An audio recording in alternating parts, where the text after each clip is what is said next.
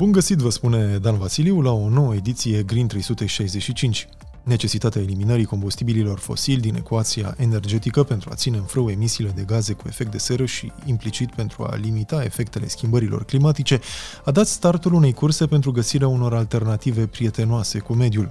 Investițiile în infrastructura pentru energie solară și eoliană sunt deja de ordinul sutelor de miliarde, iar bateriile electrice alimentează deja milioane de mașini din întreaga lume. Hidrogenul vine tare din urmă, dar, după cum vom afla în minutele următoare, trebuie să îndeplinească unele condiții pentru a putea fi considerat o alternativă viabilă.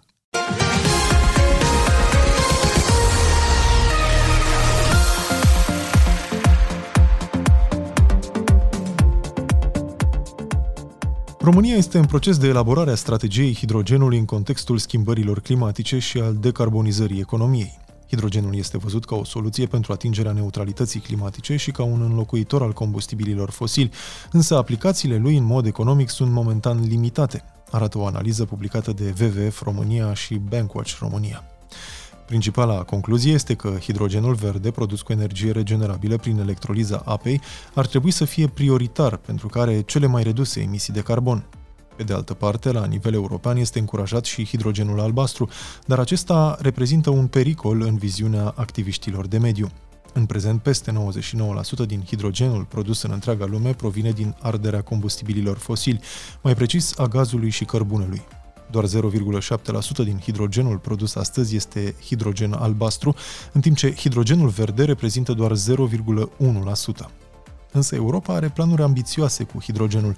Până în 2030 vrea să pună în funcțiune 40 de gigavați de energie regenerabilă pentru a produce 10 milioane de tone de hidrogen până în 2030, o cantitate similară cu cea consumată în prezent la nivel comunitar. Hidrogenul verde nu este însă soluția universală care să transforme toată economia unei țări într-una prietenoasă cu natura, arată organizațiile de mediu. Trebuie să ținem cont de cantitatea uriașă de energie regenerabilă care trebuie instalată, spațiul pe care îl avem la dispoziție și consumul de apă pentru a nu intra în conflict cu biodiversitatea și nevoile oamenilor, dar și costul de producție. Despre toate acestea am stat de vorbă cu Mihai Constantin, manager al Departamentului Climat și Energie din cadrul WWF România. Discuția noastră pornește de la strategia hidrogenului pe care trebuie să o elaboreze România. În primul rând, prin Planul Național de Redresare și Reziliență, România și-a asumat ca țintă că va aproba această strategie națională a hidrogenului. Și ulterior va trebui să creeze planul aferent de implementare a strategiei. Dar mai concret, strategia aceasta ar presupune efectiv cum ar urma să utilizăm hidrogenul în economia românească. Practic, unde îl putem folosi ca să atingem neutralitatea climatică. Practic, pe scurt asta. Din ce ați văzut până acum, este România pe drumul cel bun? Din păcate, e greu de spus. Uh, înainte să fie lansat PNRR-ul, cel care a fost adoptat în octombrie 2021, a fost acel draft uh, trimis către Comisia Europeană în anul iunie 2021. Uh, din ce văzusem atunci, cumva intenția autorităților era să utilizeze hidrogenul, să zic așa, într-un mod nesustenabil aș putea spune poate chiar o înlocuire a gazului cu hidrogenul oriunde în economie, adică inclusiv să ajungem să ardem hidrogenul în locuințele proprii, care nu este deloc sustenabil uh, din punct de vedere, să zic, și pentru mediu și din multe alte aspecte. Înțeleg însă că România și-a asumat prin uh, PNRR elaborarea acestei strategii până la finalul lui 2022. Uh, până acum nu s-a pus încă nimic în dezbatere. Aveți idee de ce? Deocamdată nu avem uh, această informație. Din câte cunosc, teoretic ar trebui până pe, 20, până pe 31 martie să avem adoptat tot pachetul acesta, inclusiv strategia și planul privind uh, utilizarea hidrogenului. Nu știm, deocamdată probabil că sunt foarte multe reforme care trebuie să implementate, mai ales având în vedere că a fost legea de carbonizări și Cred că din acest motiv Ministerul Energiei a întârziat, dar alte motive nu cunosc. A spus și dumneavoastră mai devreme, hidrogenul este promovat ca o soluție pentru înlocuirea biomasei în consumul casnic și înțeleg că se dorește construirea unei prime rețele de gaze în amestec cu 20% hidrogen. Pe de altă parte, acest aspect ar reprezenta un motiv de îngrijorare și aș vrea să vă întreb uh, de ce. Deci, în primul rând, prin PNRR, România și-a asumat că va construi până în 2026 o infrastructură de distribuție uh, a unui mix de gaze cu hidrogen. Teoretic ar trebui, conform țintelor asumate prin PNRR, ca din 2030 să distribuim doar hidrogen prin acea rețea. Prima dată când am văzut acest proiect în draftul de PNRR, de fapt era un proiect mult mai amplu, undeva la vreo 4.000 ceva de kilometri de rețea. Ce ne-a fost teamă atunci era faptul că ne, ne puteam aștepta la un fenomen de greenwashing, îi spunem noi, prin care autoritățile se fac, sau poate chiar și diferite companii se fac că investesc în tehnologii verzi, dar de fapt exploatează în continuare gaze fosile. În cazul acesta, cum spuneam, uh, teoretic, acum prin formula finală de PNRR, ar trebui să vedem din 2030 uh, distribuția doar de hidrogen. Din păcate, nu știm dacă vor fi consumatori în acea zonă. Hidrogenul ar trebui de principiu să meargă doar către industriile greu de decarbonizat, cum ar fi, nu știu, industria siderurgică, industria chimică, poate și uh, anumite sectoare de, de transport, cum ar fi aviația. Dar prin PNRR, cum spuneam, am văzut un proiect prin care practic se dorește racordarea locuințelor individuale la această rețea și arderea hidrogenului în, să zic, boilere efectiv în casă. Mm, acest lucru nu e eficient în primul rând din cauza faptului că avem, să zic, o eficiență destul de mică dacă ardem hidrogenul în felul acesta în casă. De principiu, hidrogenul ar trebui produs din uh, energie regenerabilă și conversia lui în hidrogen, după care să-l ardem efectiv în casă, presupune o pierdere destul de mare de, de energie, adică ajungem undeva la pierdere de energie de 70%. Este mult mai bine ca în loc să ardem hidrogenul în casă, efectiv să mergem pe partea de electrificare directă adică, nu știu, boilere electrice, plite electrice și așa mai departe. Asta ar fi soluția cea mai optimă, considerăm noi. Cu alte cuvinte, un astfel de sistem nu ar ajuta la reducerea dependenței energetice. Ce se întâmplă cu facturile? Ar contribui la diminuarea facturilor? Nu. Din contră, s-ar ajunge chiar ca un, un consumator să plătească mai mult. În primul rând, sunt și prețurile mai mari în momentul de față pentru producția de hidrogen dar având în vedere și faptul că va trebui să consume mai mult hidrogen, având în vedere eficiența mai scăzută a acestuia, într-un final vor, vor plăti mai mult consumatorii casnici. Bun, până acum am vorbit despre ce ar presupune această strategie pe care ar trebui să o implementeze România. V-aș ruga să le explicăm un pic ascultătorilor ce înseamnă mai exact uh, această producție de hidrogen și cum ar putea ea să funcționeze pe viitor ca să fie eficientă la, la nivelul unei economii? În primul rând, trebuie spus faptul că sunt mai multe tipuri de hidrogen. Mare parte din hidrogenul uh, din ziua de astăzi, undeva la 99%, este hidrogen gri, spunem noi, este produs fie din cărbune, fie din gaze și presupune o, niște emisii destul de mari de dioxid de carbon. Soluția de viitor este folosirea hidrogenului verde. Este practic hidrogenul produs din energie regenerabilă prin electroliză, dar este nevoie de niște cantități destul de mari de energie pentru a produce acest hidrogen ca să utilizăm hidrogenul, să zic, în toate sectoarele, așa cum utilizăm astăzi gazul, am avea nevoie de niște capacități foarte mari de energie electrică. De exemplu, chiar văzusem la nivel european, efectiv, toată producția de energie electrică pe care o are Uniunea Europeană în momentul de față nu ar fi suficientă ca să uh, producă suficient hidrogen pentru consumul necesar. Astfel, ar trebui mai grabă să utilizăm hidrogenul în industria chimică, de exemplu, în sectorul aviației, unde la fel nu există în de față posibilitatea de a înlocui combustibilii fosili decât cu hidrogen. Nu avem cum să electrificăm acele uh, sectoare. Pe scurt, cam, cam asta ar fi uh, soluția. Mm. Doar în sectoarele unde nu se poate electrifica. Îmi imaginez însă că punerea în aplicare a unui astfel de sistem necesită investiții masive și în infrastructură, adică trebuie schimbate niște lucruri, nu se pot face da. pe baza a ceea ce există acum. Da, chiar și pentru uh, consumul care va fi doar în aceste sectoare, tot va fi nevoie de instalații de producere a hidrogenului, tot va fi nevoie de alte capacități de energie regenerabilă.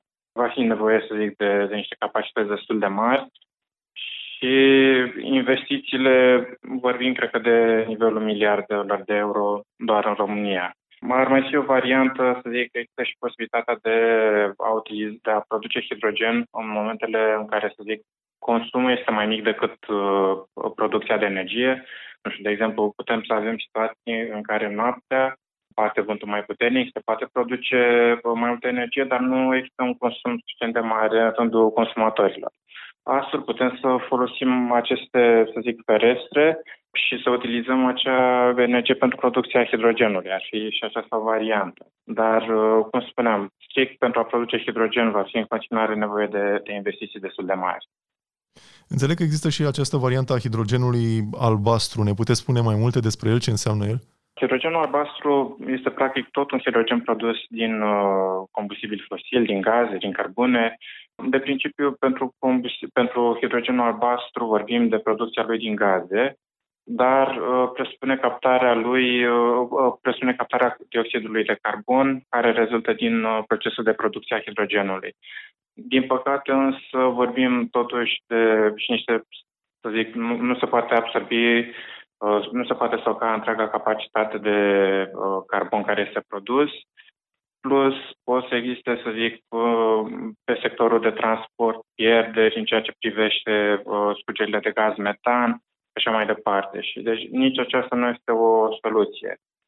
Se va produce în continuare uh, dioxid de carbon, deși, să zic, o parte din acesta se poate stoca și există uh, în continuare riscul în ceea ce privește metanul, uh, emisiile de metan, care uh, sunt mult mai nocive decât uh, dioxidul de carbon. Vorbim de, nu știu, poate chiar 30 de ori mai nociv uh, decât dioxidul de carbon pe perioade mai lungi. Dar dincolo de investițiile care trebuie uh, făcute, cât costă producția de hidrogen în uh, prezent? Este un cost sustenabil pe termen lung? Uh, în momentul de față este destul de scump. Uh, n-am niște date în față, dar este de aștepta ca uh, în jurul anului 2030, chiar poate cel târziu 2035, acesta să devină uh, rentabil din punct de vedere economic poate chiar mai rentabil decât utilizarea, uh, decât producția acestea din gaze. Ați menționat pe parcursul discuției noastre câteva industrii în care ar putea fi folosit uh, eficient uh, hidrogenul. Citeam, de exemplu, în industria transporturilor n-ar putea fi folosit de camioane și așa mai departe, pentru că e foarte greu de, de utilizat și de creat o infrastructură de alimentare pe parcurs. În avioane ați spus că ar putea să, să meargă este chiar o soluție reală, adică sau trebuie și acolo foarte multe schimbări care ar genera alte costuri și n-ar mai fi atât de eficiente pe, pe viitor? Da, în momentul de față, să zic, lucrurile se pot schimba. Uh, în ideea în care hidrogenul, să inclusiv am dat exemplu sectorului de aviație, dar chiar și acolo această tehnologie este de-abia în dezvoltare probabil că va mai dura câțiva ani până vom vedea efectiv uh, intrat în implementare acest tip de motor care utilizează hidrogenul. Dar pot fi, de exemplu, pot să vă dau exemplu industriei uh, chimice, cea de îngrășăminte, unde hidrogenul poate să înlocuiască cu biogazele uh, naturale. Pot să vă dau exemplu inclusiv în industria siderurgică, unde pentru a turbi acele minereuri de fier putem utiliza hidrogenul. Hidrogenul poate fi utilizat mai ales pentru producerea de, să zic, agent termic cu, cu temperaturi foarte ridicate. Nu știu, că vorbim de 2000-3000 de grade, deci mai ales în, în aceste sectoare poate fi utilizat. V-am întrebat și pentru că România a cumpărat de curând uh, mai multe trenuri sau a anunțat uh, investiții în mai multe trenuri pe care vor funcționa pe bază de hidrogen. Este o investiție uh, bună? Acele trenuri vor funcționa pe bază de hidrogen verde? Aveți idee sau funcționează pe alte tipuri de hidrogen care nu rezolvă foarte mult problema pe ansamblu? Da, ce puțin deocamdată pe distanțe lungi se are în vedere, pot să vă dau exemplu și că ați vorbit de trenuri, dar pot să vă dau exemplu inclusiv pentru transportul prin uh, camioane. Pe anumite distanțe mai lungi este posibil ca pe viitor să fie utilizat hidrogenul. Uh, gândiți-vă că un camion are nevoie de o baterie destul de mare și trebuie să oprească, să zic, destul de des pentru a reîncărca acea baterie. Este posibil ca în astfel de situații, într-adevăr, hidrogenul să fie o soluție mai optimă, dar aici depinde foarte mult de cum va evolua tehnologia.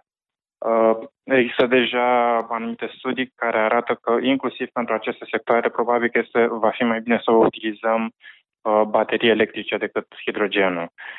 Pe distan- cum spuneam, pe distanțe lungi, posibil, dar există premizele ca uh, bateriile electrice să fie de fapt soluția cea mai bună.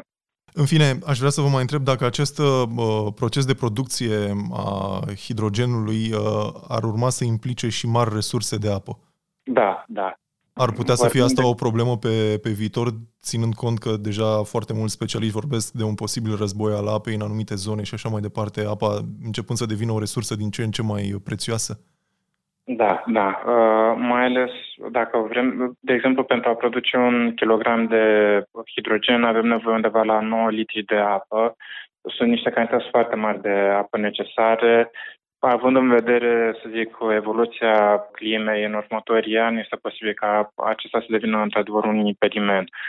Să sperăm că în România nu, nu se va ajunge la așa ceva, dar producția de hidrogen verde presupune un consum destul de mare de apă. Deci va trebui să fim atenți din acest punct de vedere. Mihai Constantin, manager al Departamentului Climat și Energie din cadrul WWF România. Fabrica de îngrășăminte Apix de lângă West Palm Beach, Florida, a fost una dintre marile înșelăciuni ale epocii războiului rece. Construită la sfârșitul anilor 1950, era o fațadă pentru cea mai mare fabrică de hidrogen lichefiat din lume și făcea parte dintr-un proiect secret de dezvoltare a unui avion spion alimentat cu hidrogen. La doi ani de la demararea proiectului Suntan, aceasta a fost închisă. Provocările legate de livrarea unui avion alimentat cu hidrogen de dimensiuni și autonomie potrivite erau prea mari. După mai bine de 60 de ani, hidrogenul a revenit pe agenda aerospațială chiar dacă multe dintre provocările cu care s-a confruntat proiectul Suntan rămân. De data aceasta, dezbaterea este stimulată nu de rivalitatea din timpul războiului rece, ci de necesitatea de a rezolva una dintre cele mai urgente provocări ale aviației comerciale, cum să reducă radical rolul acesteia în încălzirea globală până în 2050, dată până la care multe țări s-au angajat să respecte prevederile acordului de la Paris privind emisiile de carbon. Ne spune mai multe Corina Negrea. Hidrogenul este una dintre tehnologiile care ne va permite să respectăm acordul de la Paris, a declarat Grazia Vitadini, director tehnologic la Airbus, companie care intenționează să aibă o aeronavă cu emisii zero, alimentată cu hidrogen, gata de exploatare până în 2035. Proiectul este unul dintre elementele Pactului Uniunii Europene în valoare de mai multe miliarde de euro, care vizează ecologizarea economiei blocului comunitar. Cu toate acestea, nu toată lumea împărtășește încrederea Airbus că obstacolele întâmpinate de proiectul Suntan pot fi depășite până în 2050. Este vorba de stabilitatea acestui tip de combustibil pentru aviație, precum și de transportul și depozitarea sa. Rivalul Boeing are o viziune mai precaută. Credința noastră este că va fi nevoie de o perioadă de timp pentru ca toate tehnologiile și elementele de propulsie cu hidrogen să fie elaborate înainte de a ajunge la utilizarea comercială, a declarat Sean Newsom director de strategie de mediu la Boeing Commercial. Aviația rămâne unul dintre cele mai greu de decarbonizat sectoare. Nimic nu propulsează o aeronavă comercială la fel de eficient și economic ca actualii combustibili fosili. Înainte ca pandemia să țină la sur flota mondială de pasageri, aviația reprezenta aproximativ 2,4% din emisiile globale incluzând efectele care nu sunt legate de emisiile de dioxid de carbon, cum ar fi oxidul de azot și dârele de vapor de gheață lăsate în urma unei aeronave, impactul aviației asupra mediului se ridică la aproximativ 3,5%, potrivit Centrului pentru Aviație, Transport și Mediu al Universității Metropolitane din Manchester. Pe măsură ce alte sectoare se mișcă mai repede pentru a-și reduce amprenta de carbon, ponderea aviației va crește. Deși emisiile de dioxid de carbon per pasager au scăzut cu 54% din 1990, datorită motoarelor mai bune și operațiunilor mai eficiente, volumul total a crescut cu 34% în ultimii 5 ani, din cauza creșterii traficului aerian. În acest context, hidrogenul pare activ. Cu o densitate energetică de trei ori mai mare decât cea a cherosenului, acesta promite nu doar o neutralitate netă a emisiilor de carbon, ci chiar emisii zero de dioxid de carbon. De asemenea, hidrogenul poate fi utilizat pentru a crea combustibili sintetici sustenabili prin combinarea cu carbonul capturat din aer. Problema nu este legată de funcționalitatea unei astfel de tehnologii. Un Tupolev 155 rusesc a zburat cu hidrogen lichid în 1988, iar recent KLM a efectuat primul zbor cu combustibil sintetic. Cu toate acestea, ambele forme au limitări care ridică semne de întrebare cu privire la viabilitatea lor comercială. Hidrogenul lichid, care este mai ușor de depozitat la bord decât gazul, trebuie menținut la minus 253 de grade Celsius, altfel se evaporă. Rezervoarele care îl conțin nu doar că sunt mai grele, ci sunt de patru ori mai mari decât cele pentru depozitarea combustibilului convențional. Acest lucru impune constrângeri în ceea ce privește autonomia și capacitatea pe care aviația comercială l-ar putea accepta cu greu. Sistemele de pilă de combustie pe bază de hidrogen se confruntă, de asemenea, cu probleme legate de greutate. Estimări preliminare consideră că ar trebui să se elimine 25% din locurile pentru pasageri dintr-un avion convențional pentru a face loc rezervoarelor de combustibil. Chiar și cei mai entuziași susținători recunosc că tehnologia hidrogenului va fi inițial limitată la aeronavele mai mici și cu rază de acțiune mai scurtă. Rezultatul este că hidrogenul, la fel ca și bateriile electrice, cel mai probabil nu va putea deservi în mod substanțial segmentul cel mai murdar al aviației înainte de 2050 și nu fără o reproiectare radicală a aeronavelor. Zborurile pe distanțe mai mari de 1500 de kilometri reprezintă aproximativ 80% din emisiile de carbon ale sectorului, potrivit grupului de acțiune pentru transport aerian. Chiar și în cazul aeronavelor cu rază de acțiune mai scurtă, implementarea hidrogenului ar necesita investiții de miliarde de dolari în infrastructură, transport și depozitare. De asemenea, companiile aeriene s-ar putea confrunta cu o complexitate operațională sporită și cu costuri mai mari din cauza flotelor mixte. Nici combustibilii sintetici nu sunt mai ușor de încorporat. Crearea așa numitelor power to liquid sau e-combustibili necesită cantități uriașe de energie electrică verde, ceea ce le face foarte scumpe. Iar pentru a reduce costurile, sunt necesare investiții masive atât în energia regenerabilă cât și în producția de combustibil. Am ascultat-o pe Corina Negre.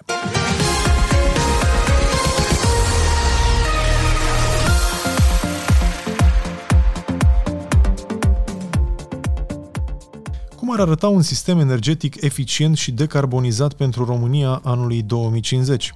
Este titlul unui nou articol publicat pe platforma infoclima.ro de către Andrei David Korberg, deținătorul unei diplome de doctorat la Universitatea Aalborg din Danemarca și absolvent al masterului Orașe Sustenabile din cadrul aceleiași universități. România și Europa pot deveni independente de combustibilii fosili până în 2050. Acesta este rezultatul uh, unui studiu efectuat de Universitatea Aalborg, un studiu finanțat de Uniunea Europeană prin programul Horizon 2020. Studiul a avut în vedere aplicarea principiului eficiența energetică pe primul loc, un principiu dezvoltat de Uniunea Europeană care înseamnă că în planificarea energetică și în deciziile de politici și de investiții se ține seama în mod strict de măsurile alternative rentabile privind eficiența energetică, care să eficientizeze cererea și oferta de energie, în special prin economiile de energie la nivelul utilizării finale rentabile din punct de vedere al costurilor, prin inițiative de participare activă a cererii și prin eficientizarea conversiei, transportului și a distribuției de energie, fiind îndeplinite totodată obiectivele deciziilor respective, scrie Andrei Korberg. În ultimele trei decenii, România a reușit să își reducă consumul de combustibil comparativ cu anul 1989 cu aproximativ 50%, cea mai mare parte din acest procent venind din restructurările masive din industria românească și mai puțin din eficiența energetică.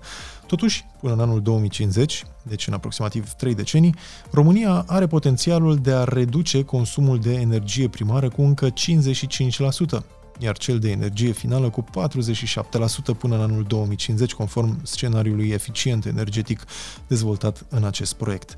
Deși putem considera că scăderea consumului de combustibil de după 1989 a avut implicații asupra calității vieții în România, scăderile propuse în scenariul eficient energetic sunt bazate exclusiv pe principii și tehnologii care, din contră, pot crește calitatea vieții.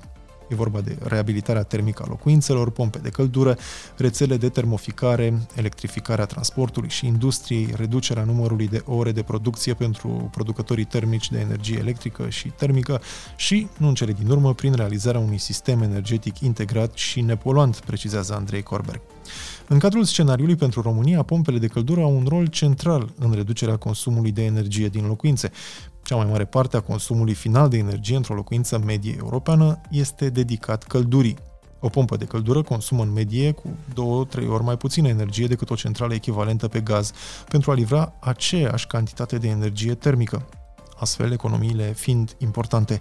În acest scenariu, pompele de căldură acoperă 43% din totalul cererii de căldură din țară. În restul țării, rețelele de termoficare acoperă 47% din cererea de căldură și incorporează și ele tehnologii ce nu necesită arderea unui combustibil. Pompele de căldură pot fi integrate astfel și la nivel de termoficare, analiza găsind până la 1500 de MW termici de pompe de căldură fezabili în sistemele de termoficare.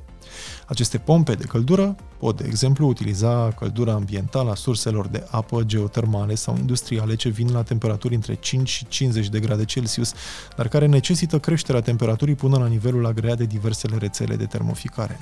În plus, aceste rețele pot colecta căldura care normal este pierdută, iar scenariul de eficiență energetică găsește până la 4-5 terawatt pe oră de energie termică din diverse surse ce poate fi reciclată, acesta fiind un exemplu de integrare a sistemului energetic.